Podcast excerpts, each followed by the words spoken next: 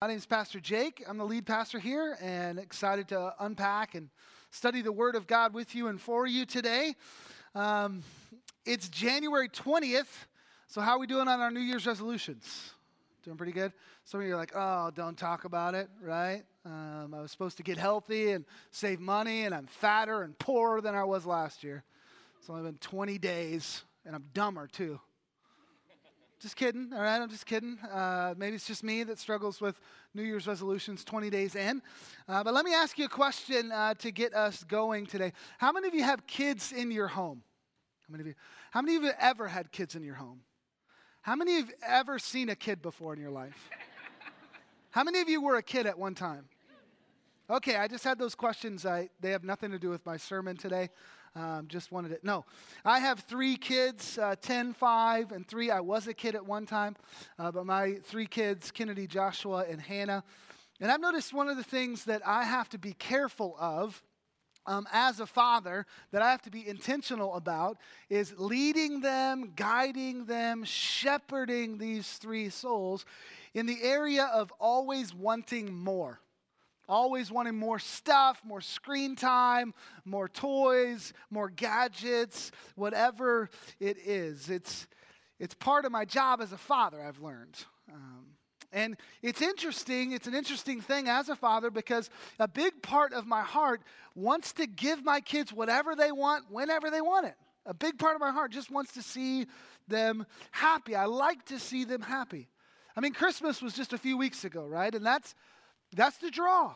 To see your kids happy. That's why we spend so much money. That's our reasoning that we just want to see the smile. We want to see them be happy in that moment on Christmas morning. And companies understand that, right?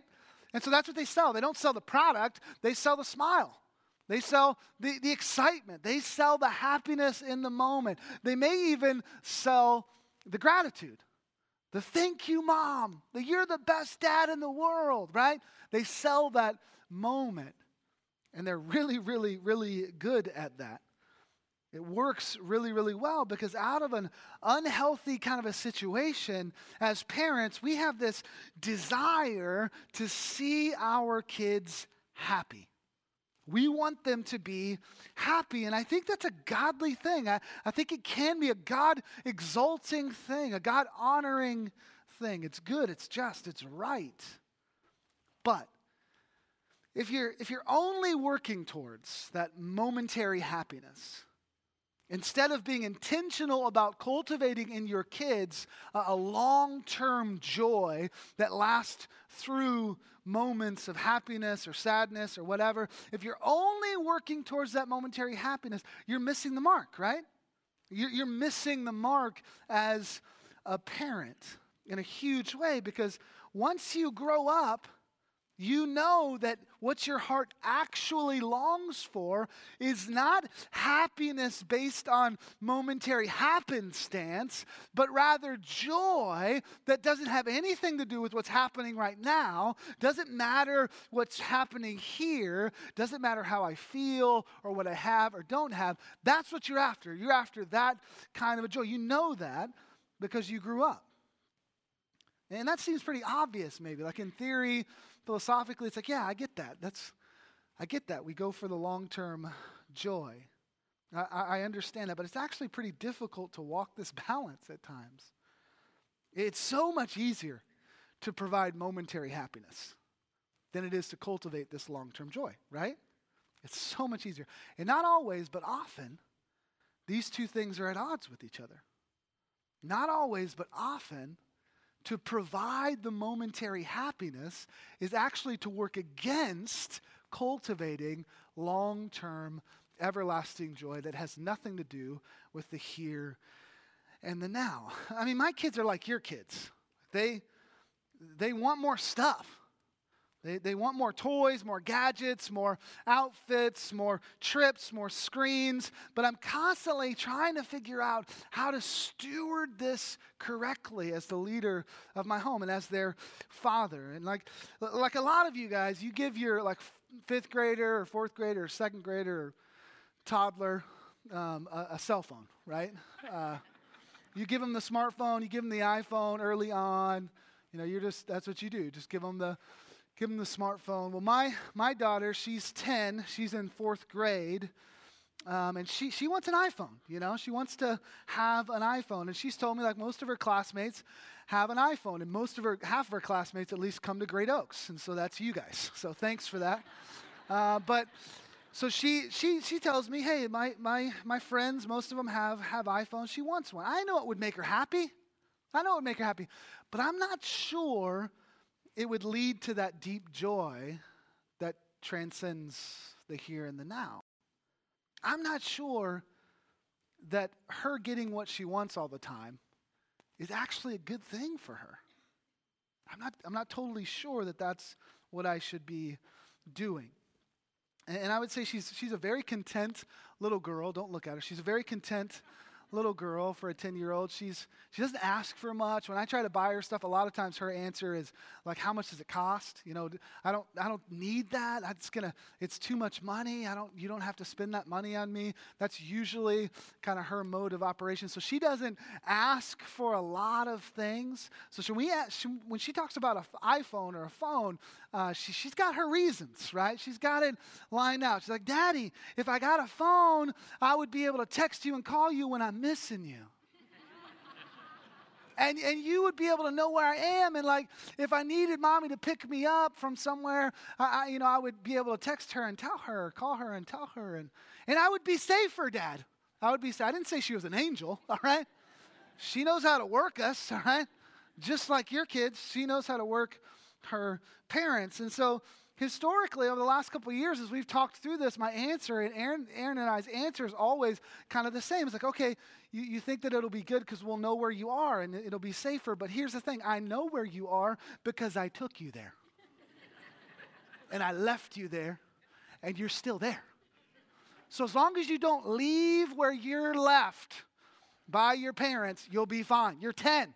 Just don't run away and you'll be safe, right? Like it's not, I'm not worried about it. So I'm not worried you don't have to text me. I miss you, but I'll see you in a couple hours, right? Uh, absence makes the heart grow fonder. So we told her that our plan is in these conversations has always been hey, listen, as soon as you're going places we're not sure where you're at, then we'll give you a phone. So basically, when you drive, when you're driving yourself somewhere, we'll give you a phone. So we're talking about 15. So when you turn 15, that's when you actually need a phone. And so that, that's been our answer um, to her. But there was this like Black Friday sale uh, at Verizon, you know? And so that's been what we said. You're not going to get a phone or whatever. But then there was this sale, and uh, I was at Verizon hanging out. And and they were like having this sale. And it wasn't, it was not a phone, it was on a, a watch called a Gizmo watch. I don't know if you've heard of these, but they, they allow you to call, the kid to call four people that you pre program in. They can't call anyone else. They can't text. They just can call these from their phone. That's all they can do. It doesn't do really anything else except for it tracks their location because, God forbid, I don't know my kids' GPS coordinates at all times, day and night. Right? Like, God forbid that that I don't have that figured out and it doesn't alert me when she walks out of the school area or whatever. Um, so I kind of compromised. And she got this little watch and she likes it and I like it, but she doesn't need it. Not, I don't need for her to have it. I don't, I don't need for her to have it. You, your kids will take as much stuff as you give them. They are bottomless pits, aren't they? I mean, they will take stuff, they will take toys, they will take outfits, trips, gadgets. If you give it to them, they will they'll be like, don't spend money on me. And they're like, oh, great. You know, they'll take it. Like they'll always take it. They're bottomless pits. So there's this tension. I'm thinking you felt this with your kids, if, if you've got kids. Maybe you felt it with your own heart, even. And if you have kids and you haven't felt this tension, then you're probably the parent that doesn't even think about it. You just buy whatever the newest thing is. Your answer is always yes. Not even thinking about it. Like, what's the, okay, yeah, let's buy the, the newest gadget, the newest thing, the, the greatest place to go. Let's just one up it every year because that, I'm all about this momentary happiness. And if that's you, that's probably not the way to go. It's probably not the way to go. If you haven't felt this tension, maybe you're not that. Maybe you're on the other side where you just say no all the time. Like you don't you don't ever say yes. Like your kid asks you for something, a PlayStation or an iPhone or whatever, and you're like, you know who didn't have a PlayStation and an iPhone? Jesus. and Abraham Lincoln. And they turned out great, so you don't need it. You know, so if that's you, that's probably not good either, right? Like, so there's probably a tension to manage, a, a balance to strike uh, at some at some level, right? And it definitely doesn't take care of itself, this whole thing with your kids. There, there has to be a goal, there has to be plan, there has to be, there has to be intentionality. And speaking of intentionality, that's, that's what this series we're in is all about focus in 2019. I wanted us to start this year by talking about like what should we focus on for the year? What should we focus on in our lives? Like what is most important? What matters most? Not good things, but God things.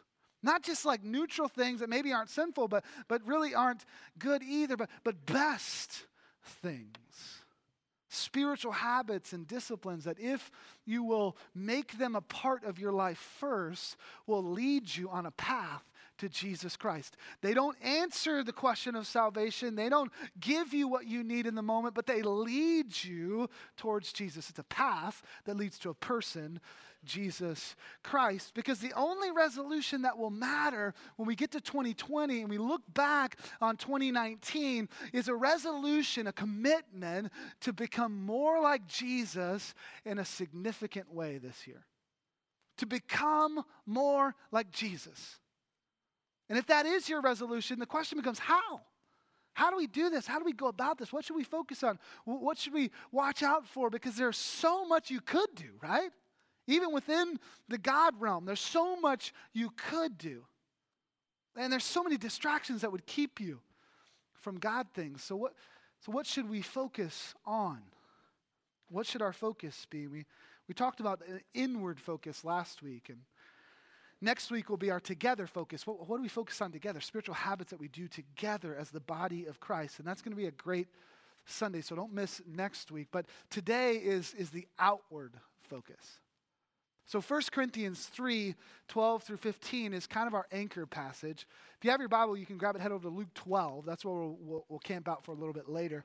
Uh, but 1 Corinthians 12, I'm, I'm, sorry, 1 Corinthians 3, starting in verse 12, um, says this. It's been our anchor passage for this series. Now, if anyone builds on the foundation with gold, silver, precious stones, wood, hay, straw, each one's work will become manifest, for the day will disclose it because it will be revealed by fire, and the fire will test what sort of work each one has done. Verse 14. If the work that anyone has built on the foundation survives, he will receive a reward. If anyone's work is burned up, he will suffer loss. So we're building on the foundation of Christ in our lives. We can build our lives with a bunch of different stuff, right? On the foundation of Jesus, the Apostle Paul is writing, You've got this choice. You can build with wood, hay, straw. You can build with gold and precious stones. You can build with good things, neutral things, sinful things. You can build with God things and best things. You've got this choice. What are you going to build your life with? And it says it matters right? It absolutely matters because fire will test it, and in the end, it will either be burned up and you'll get reward, or it will, I'm sorry, that's backwards. It will either stand the test of fire and you'll get reward, or it'll be burned up and you will suffer great loss. And so the question becomes what should we focus our, our lives on? What should we focus building our lives with? What materials should we use? So I'm going to give you four outward focuses pretty quickly here, but I'll spend almost all of my time on just one of them. But all four of these are worth your time and worth your study. I just had to choose one because of our time. And so I've put in the bulletin, in the notes section, some resources for you to check out having to do with spiritual disciplines, the ones that we're talking about. One resource, one book that we're referencing throughout this series, I would love for you to get. It's got a chapter on each spiritual discipline, all 12 um, of the ones ones that we're talking through. And uh, that's Celebration of Discipline by Richard Foster. So you can grab that book, read it together as a, as a couple or with a friend or a mentor or something like that. But here are four outward spiritual disciplines that, coupled with the inward and th- the together spiritual disciplines we're talking about, form this path that help you be more like Jesus solitude, service, submission, and simplicity. Solitude, service, sim- submission and simplicity. And so solitude is all about getting alone with God on a regular basis. Not just for like 10 minutes or you know, now I'm not when I say alone with God, I'm not talking about on your drive to work. That is that is a good time to be praying and stuff, but I'm talking about within solitude getting away from the busyness and distractions, not just getting away from people, but getting away from noise and spending time, concerted time with God and His Word to hear from Him to listen to what he's saying, to be transformed by him, and most importantly, to deal with the sin that you're struggling with in your heart. All of us have sin in our heart. The question is, are you dealing with it? And in our society and in our time, what we tend to do, even as Christians, is that when we feel uncomfortable, when we are accidentally silent enough, like we get snowed in, or the power goes out, or our phone isn't working, or we left it somewhere, or whatever, when we are accidentally or, or, or whatever, forced to be silent for a little bit, uh, we, we, we don't like it. Because then stuff starts to bubble up, right? Stuff starts to come up that we have to deal with. We start to see ourselves clearly. That's the Holy Spirit convicting us because we've taken a moment to sit still and, and maybe to, to listen, even if accidentally. So, what we'll do is when we feel that, we'll look around for something to distract us. We'll turn on the music, we'll turn on Netflix, we'll go somewhere, we'll get busy cleaning up the house, whatever it is, we'll look for something. Solitude is about allowing that to happen in our lives, welcoming it, and dealing with the sin that comes up that the Holy Spirit convicts us of repenting of that sin and becoming more like Jesus. So many of us are guilty uh, of just rushing through life. Weeks or days, weeks, months, years, decades fly by. And we have little to no alone time with the God of the universe to hear from him. Think about that. We're Christ followers. Our goal is to find out the will of God and obey it. That's it. Find out the will of God and obey it. And yet, we're never alone with Him long enough to hear Him. How are we supposed to make decisions? How are we supposed to live for Him if we don't have this spiritual discipline of solitude? So that's solitude. Service is about living for others uh, rather than living for ourselves. It's about serving others with our lives, but not just serving others. This spiritual discipline is about motive. Why do you serve others? A lot of us, we serve others because it makes us feel good. We get a high from it. We feel good about ourselves. We're not as bad as we thought we were. We go home. We get a, we get a high out of serving other people. This is not, this is, that, that can't be your motive. This, this, the motive behind this is, is actually others. It's about their needs. It's about actually helping them. That's your motive. That and following the commands of God. And so that's, that's service in, in the idea, within the idea of spiritual disciplines and a focus. So solitude and service. And as I was deciding which one of these uh, to focus on this week, it really was a toss up between these last two submission and simplicity because I don't think we do either of them very well in our culture and in our time submission and simplicity. To us, submission is a bad thing, it's a bad word. It means losing, it means giving up, it means yielding, right? It means being a slave or something like that.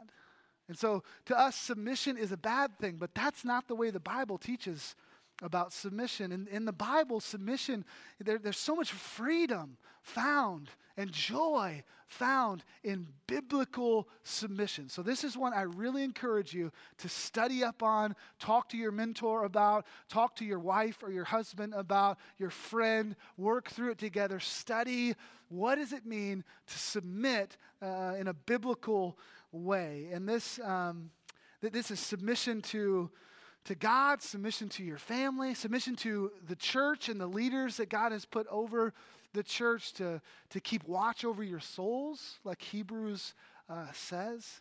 This whole thing starts with Philippians 2 3. You can write that down. Philippians 2 3 just says, Consider others better than yourself. Consider others better than yourself. And, and so submission becomes pretty easy when pride is not in the mix. So something to, something to think about, something to study. It's not something we do very well in our culture. But the one I want to spend uh, the rest of our time on today is, is simplicity. So, as you make a commitment to become more like Jesus in a significant way in 2019, simplicity is one of the spiritual habits and focuses that you should be looking at establishing in your life. Um, with the others, it's on this path that leads to the person Jesus Christ. And this is all over the scriptures, this idea of simplicity. It's, it's all over the scriptures. It's just that we tend to uh, ignore it. And I think the reason we ignore it is because we're not good at it. It's because we're failing at it. It's because the way we've built our lives is contrary to this spiritual discipline of simplicity. And it really challenges a lot of, of, the core of American culture and identity because what we what, what the Bible calls coveting, we call ambition. And what the Bible calls hoarding and laying up treasures on earth that will not last, we call prudence and good financial planning. What the Bible calls greed, we tend to call natural. We call it improvement. We call it the upgrade. We call it next level. I mean, globally, we live in an unbelievably rich and affluent place. We have more stuff and complexity in our lives than any other culture or people in the history of the world. All this stuff that we have was supposed to make our lives simpler, it was supposed to make things easier, it was supposed to make time for the things that matter most. But it didn't. All this stuff, it, it didn't make any time for us. It just made everything more complex. It produced lives bloated with things to do, possessions to protect, trinkets to shine, and notifications to check.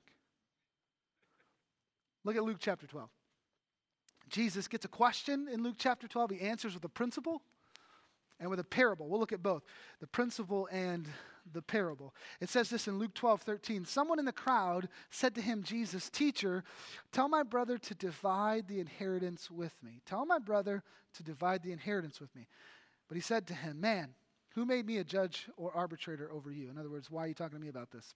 Verse 15. And he said to them, the, gr- the group, Take care and be on your guard against all covetousness. Now, stop there for a second, just so we're clear. Covetousness is wanting something you don't have that someone else does have. Anyone? Ever wanted something that you don't have that someone else has? Yeah, of course you have. When, we do this, when we look at someone, we go, that's a life I want, that's a job I want, that's a car I want, that's a, a level of house that I want. When we look at that, we go, that's ambition. That's just me. I just want to, I'll, I'll, work hard. I'll put in the work. I'll get there slowly. I'll work my way up. I'll get that stuff. I'll be in that place. We call that ambition. God comes up to Jesus and says, Hey, can you get my brother to give me some of the inheritance? Divide the money with me. Jesus goes, Be on your guard against wanting things you don't have that other people do have. Covetousness. That's what it is. But it's what he says next that I think is important for us. A principle and a parable, I said. Here's, here's the principle I was talking about. Verse 15 again says, Take care and be on your guard against all covetousness, for one's life does not consist in the abundance of his possessions. One's life does not consist in the abundance of his possessions. If there was one verse to fly in the face of our culture's biggest problem, biggest struggle, biggest sin issue. This might be, this may be it. Luke 12 verse 15. One's life does not consist in the abundance of his possessions. In other words, stuff does not determine self. Stuff doesn't determine self. Your stuff does not define your identity. What you have really has nothing to do with who you are. That's the principle. This, this is a verse to remember, one to write down, one to put on your mirror, one to put on your wall in the entryway when you come home in a nice, like, nice framed thing. I think right now you have Jeremiah 29 11 there, right? God knows the plans I have for you to prosper you, to make you rich and all that. Well, maybe take that down and you put this one's life does not consist in the abundance of his possessions. Beloved, let whatever has set you and your life on this never ending journey for more, whatever it is, but you're after more, upgrade followed by upgrade followed by upgrade. Let that be corrected in you right here and right now. Let the Holy Spirit drill this truth deep into your soul and make things right there. Stuff doesn't define or determine self. One's life does not consist in the abundance of his possessions. So that's the principle. Look at the parable. I said, principle in a parable. Here it is, verse 16. And he told them a parable, saying, The land of a rich man produced plentifully. And he thought to himself, What shall I do? For I have nowhere to store my crops. And he said, I'll do this I'll tear down my barns and build larger ones. And there I will store all my grain and my goods. And I will say to my soul, Soul, you have ample goods laid up for many years. Relax, eat, drink, be merry. Okay, so at this point, we've got a guy whose harvest came in bigger than he expected. And he ran out of room storing it. And so he goes, I'm gonna, I'm gonna build some bigger barns. I'm gonna tear these down. I'm gonna build bigger barns because I've got to store all this stuff. No big deal, right? No, no big deal. But when Jesus sees this, he sees a problem. But do we? We don't, right? We just think oh, he has more. He, he has, has more to store. No big deal. We think, what's wrong with that? We don't think of it naturally from the perspective of what he needs. We only think of it from the perspective of what he has. He has more, therefore, he needs to build more. He needs to use more. He needs to expand, right? Then this guy thinks to himself, once I enlarge the barns, then I'll be good to go. I'll have enough for years to come. I can just relax and hang out. Again, when Jesus sees this, he sees a problem. But do we? No. We call this retirement, right? I'm going to put away a bunch of stuff, bunch of money, so that I can take it easy, relax, eat, drink, be merry in my old age. That's retirement. And I'm not saying that retirement or expanding is necessarily sinful. I'm just saying that Jesus sees a problem with something that we wouldn't even bat an eye at. We wouldn't even consider it being sinful. It's just every day to us, it means nothing to us. I'm not saying it's necessarily sinful. I'm just saying it may be a problem. It may be a problem. It's, maybe it's not always God's will for you to keep everything you have. Maybe it's not always God's will for you to hoard more and more and put it away for the future. How do I know that? Well, look at what God says to the guy in the parable. Verse 20. He just said, I'm going to have a lot, I'm going to hang out, I'm going to retire. Verse 20. But God said to him, Fool, this night your soul is required of you, and the things you have prepared, whose will they be? So is the one who lays up treasure for himself and is not rich towards God. God calls him a fool because he chose heaven, I mean, he chose earth over heaven, good things over God things, because one's life does not consist in the abundance of his possessions, because there's more to life than here and now, because all that is physical will pass away, but the spirit will remain, because there's something different between temporary things and eternal things. Because being rich is a damning thing to be, unless you are rich towards God. That's what Luke 12 just said. But let me try to strike a balance here because you know I care about that. Want to make you feel good before you leave. No, let me try to strike a, a truthful balance here because this is not just about wanting more when you have a lot. It's not, it's not just about spending too much or buying too much. Simplicity is about unconcern for possessions.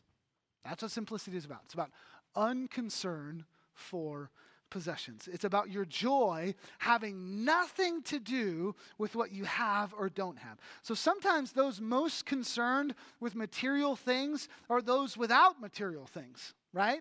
So this isn't all about you have too much and you're concerned too much with what you have. You could you could be, you know, without and still have a problem with this. Does that make sense? So, so the overspender, the overborrower who, who is constantly reaching for more stuff, wanting more stuff, and the person who, who is so stingy that they struggle to give a tip at the restaurant and the shoes they're wearing, they've been wearing for 20 years, and they don't want to buy a new pair of shoes. I'm not knocking your shoes from 20 years ago, okay? Keep wearing them if you want to wear them. I'm just saying, if you can't spend enough money to buy a new pair of shoes every 20 years, you probably have a problem, right? There may be an issue there. Both of these people are missing it. Just because you don't have much or buy much doesn't mean you've got this simplicity thing figured out.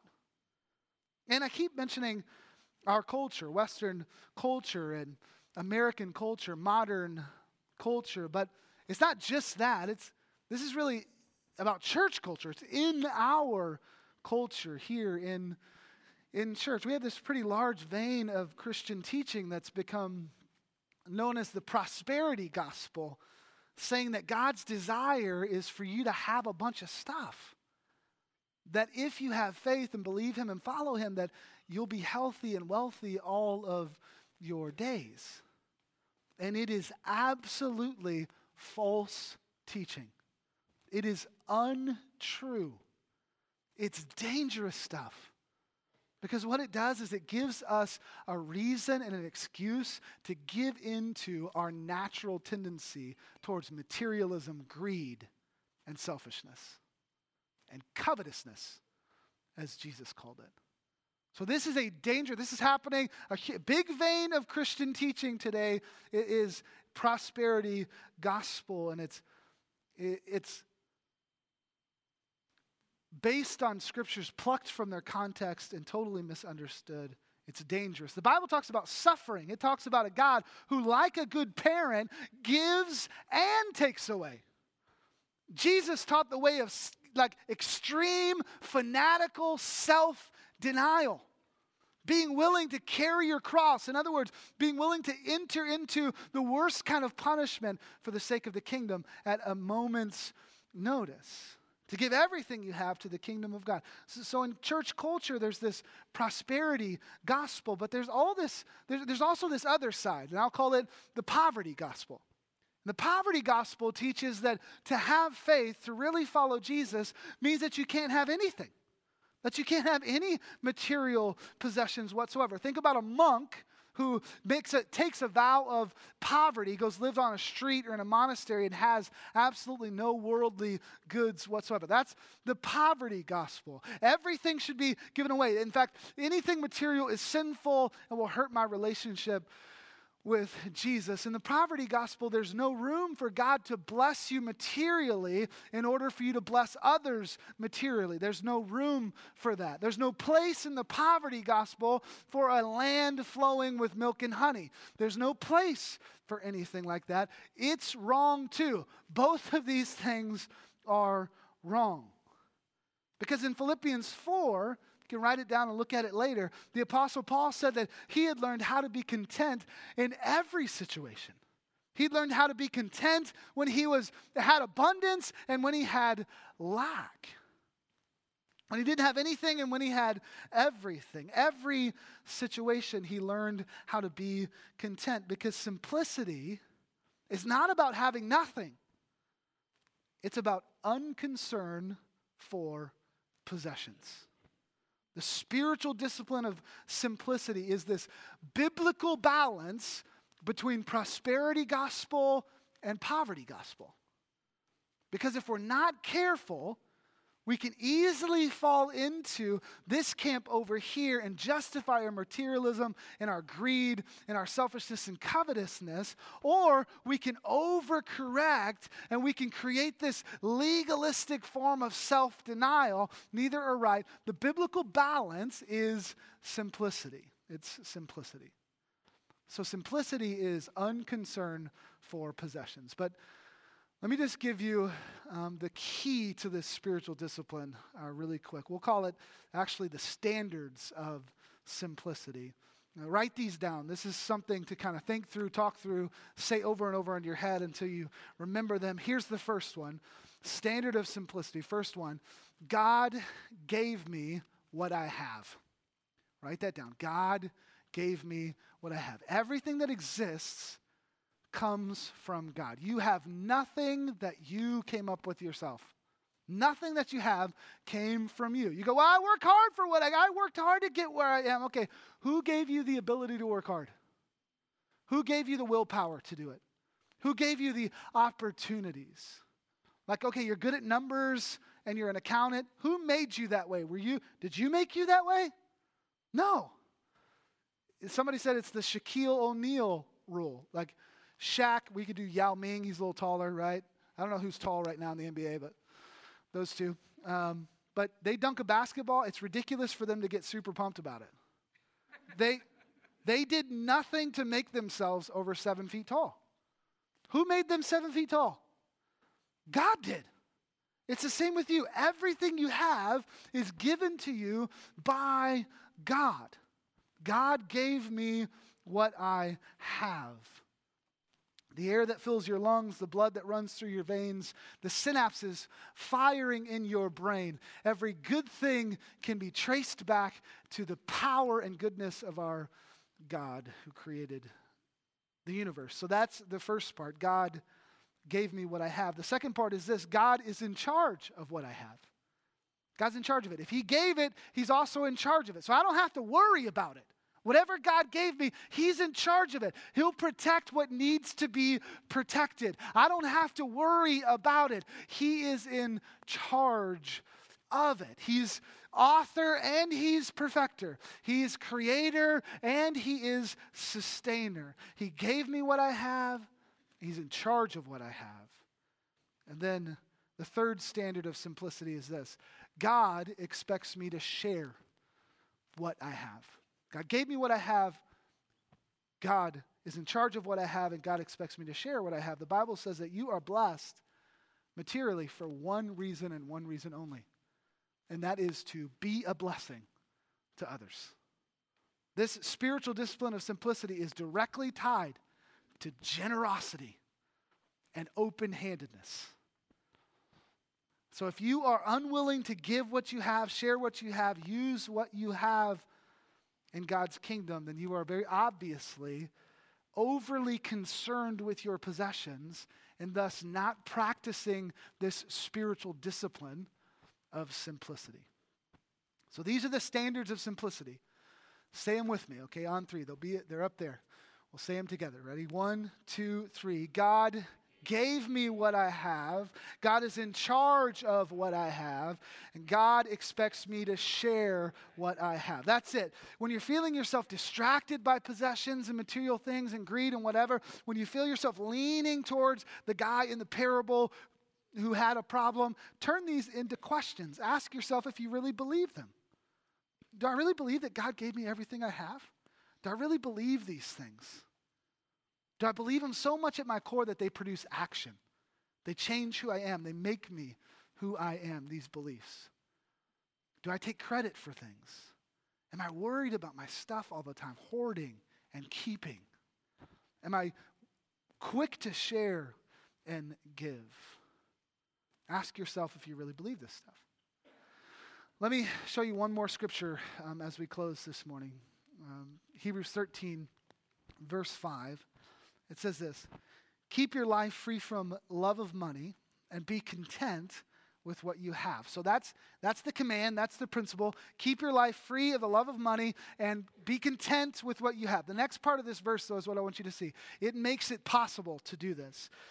Keep your life free from the love of money and be content with what you have, for he has said, I will never leave you nor forsake you. So it comes down to trust, right?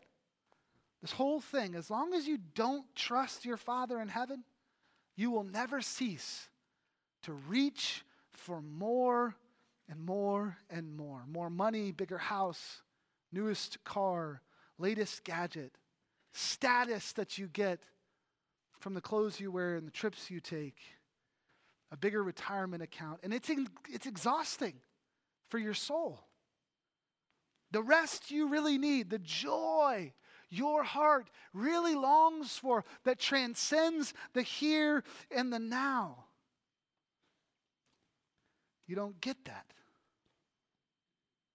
That's found when you trust Him. Simplicity is about trust that our God is all powerful and good, that He is able and willing to take care of us that He will never leave you nor forsake you, that He has your ultimate eternal good in mind.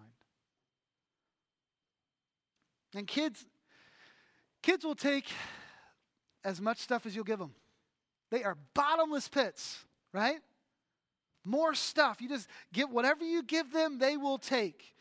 Toys, trips, gadgets, outfits, whatever it is. I mean, you you were a kid once, right? So you know. But Here's the thing you're not a kid anymore. You're not a kid anymore.